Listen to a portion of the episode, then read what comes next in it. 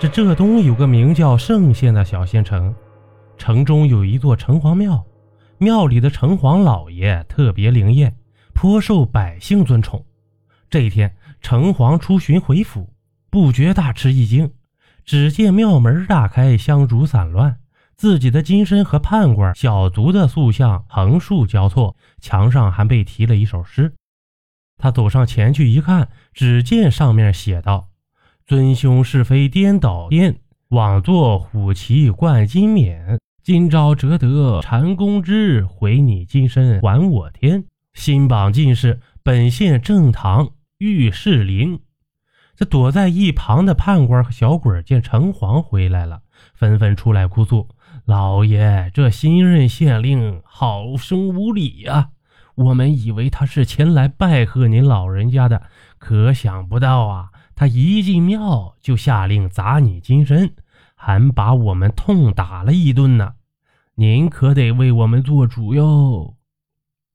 这城隍嗯了一声，略一思索，当即向两个小卒发出号令：快去，有请御县令。这不一会儿啊，新任县令于世林被带到了城隍庙。这城隍出殿以礼相迎啊，于大人请。这于世林知道城隍找他是为白天砸庙之事，一声不吭的径自大步进殿坐下了。这城隍开言道：于大人新任正堂，将造福一方百姓，可庆可贺，却为何刚刚到任便下令毁坏庙宇呢？这于世林凛然道：城隍呀，你可知错？可记得10年前你在这里断的一桩错案吗？这城隍听罢，捋着胡须，回想起了10年前那桩离奇的案子。这10年前呢，年方12的御世林在一家药铺做学徒。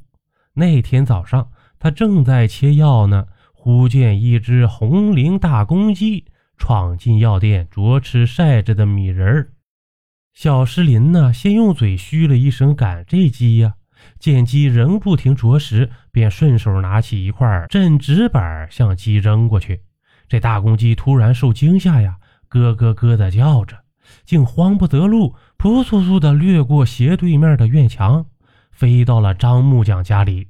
这小石林好奇呀，睁眼望去，只见张木匠的妻子正抓鸡呢，一刀把鸡杀了，然后去厨房呢烧着吃掉了，把小石林看的那是目瞪口呆。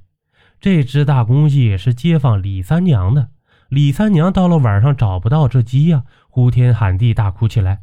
小石林把实情悄悄告诉了李三娘，这下他可气坏了，当即怒冲冲地赶到张木匠家兴师问罪。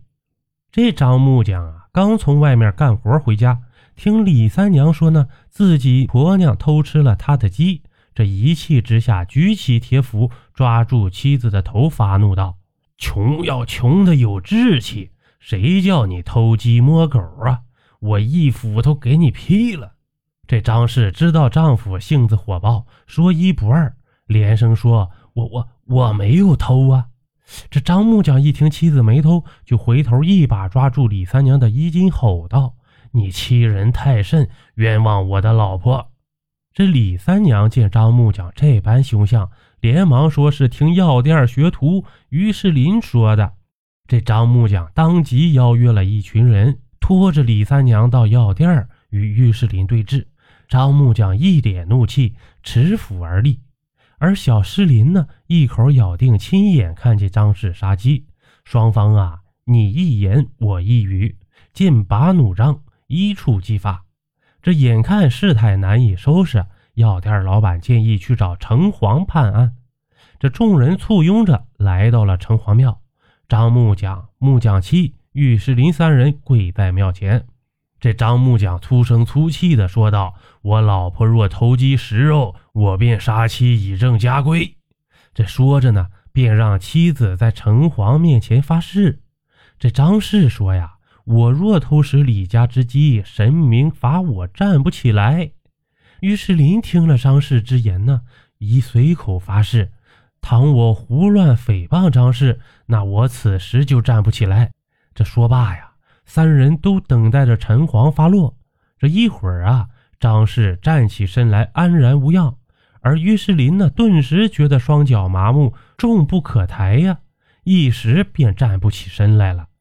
这张木甲嘿嘿一笑，果然是你这小子满口胡言。说罢，朝着于世林哼了一声，与众人说笑着走出店去。这等他们走后啊，小世林才能起身，他不由大喝一声：“城隍呀，城隍，你是非颠倒，黑白混淆！”这次日啊，于世林即别离故土，远走他乡，发奋读书10年寒窗啊，高中进士，这受了金印。说来也巧，于世林衣锦还乡，当时沅县县令之位呢，正好暂缺，他便走马上任，做了个县令。这城隍回忆到此啊，不由哈哈一笑：“于县令啊，做官难做官呐、啊。你是阳间一官，我为阴间一载。然而断案之理相同，小大之欲必察于情啊。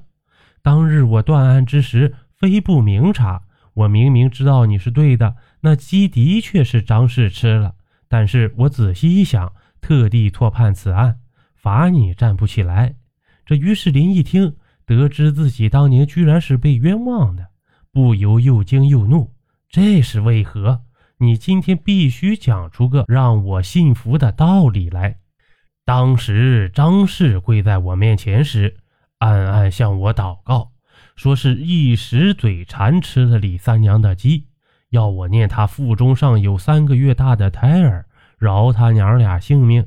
我仔细查看，发现张氏确有神韵。我若依时而断，木匠手起刀落，2条性命都将成为刀下之鬼。我于心何忍呢？与你又何异？故我特地错判，实是为了成全2条生命呀。”这于世林大吃一惊，还有此事？这城隍点点头又道：“于大人，当时你负气出走，发奋读书，我觉得我有愧于你，便时时在阴处照拂你。如今久久归一，金榜题名，这张家男儿长成，错断一桩案，倒落得2家都兴旺，岂不是好事一桩？”这于世林听了幡然醒悟，当即向城隍赔礼：“原来如此，蒙城隍赐教，晚辈茅塞顿开，请原谅晚辈的无礼，择日定为您重塑金身，重修庙宇。”这第二天一早啊，于世林惦记着重修庙宇之事，刚走出县衙，只见两鬓染霜的张木匠颤巍巍地领着妻儿守在门口。一见他，这仨人啊，当即齐刷刷地跪了下去。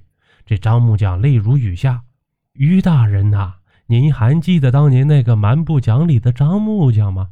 那就是草民我呀，都怪我当时一时糊涂，这些年来让您蒙受了那等冤屈，我是一个罪人呐。”这说着唤过儿子：“快拜谢你的救命恩人！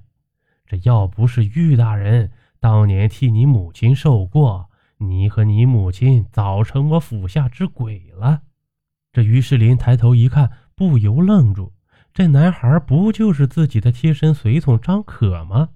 他是张木匠儿子？难道……这张木匠缓缓说道：“那件事后啊，您就不在药店待着了。我思前想后，总觉得哪里不对，但总是百思不得其解啊。这一日夜里，城隍爷托梦于我，我才知晓事情原委。当得知大人您来此上任后，为报答大人当年之恩，我特地打通关节，送小儿到您府上，供您使唤。这样啊，多少可减轻一点我当年种下的罪孽啊。”原来如此啊！这于世林不禁百感交集，上前一步扶起张木匠。这不久啊，于世林便重修城隍庙，重塑城隍金身。这从此啊，他时时记着城隍断错案一事，在任几年，将百姓之事视为己事，断案如神，明察秋毫，被百姓称作于青天。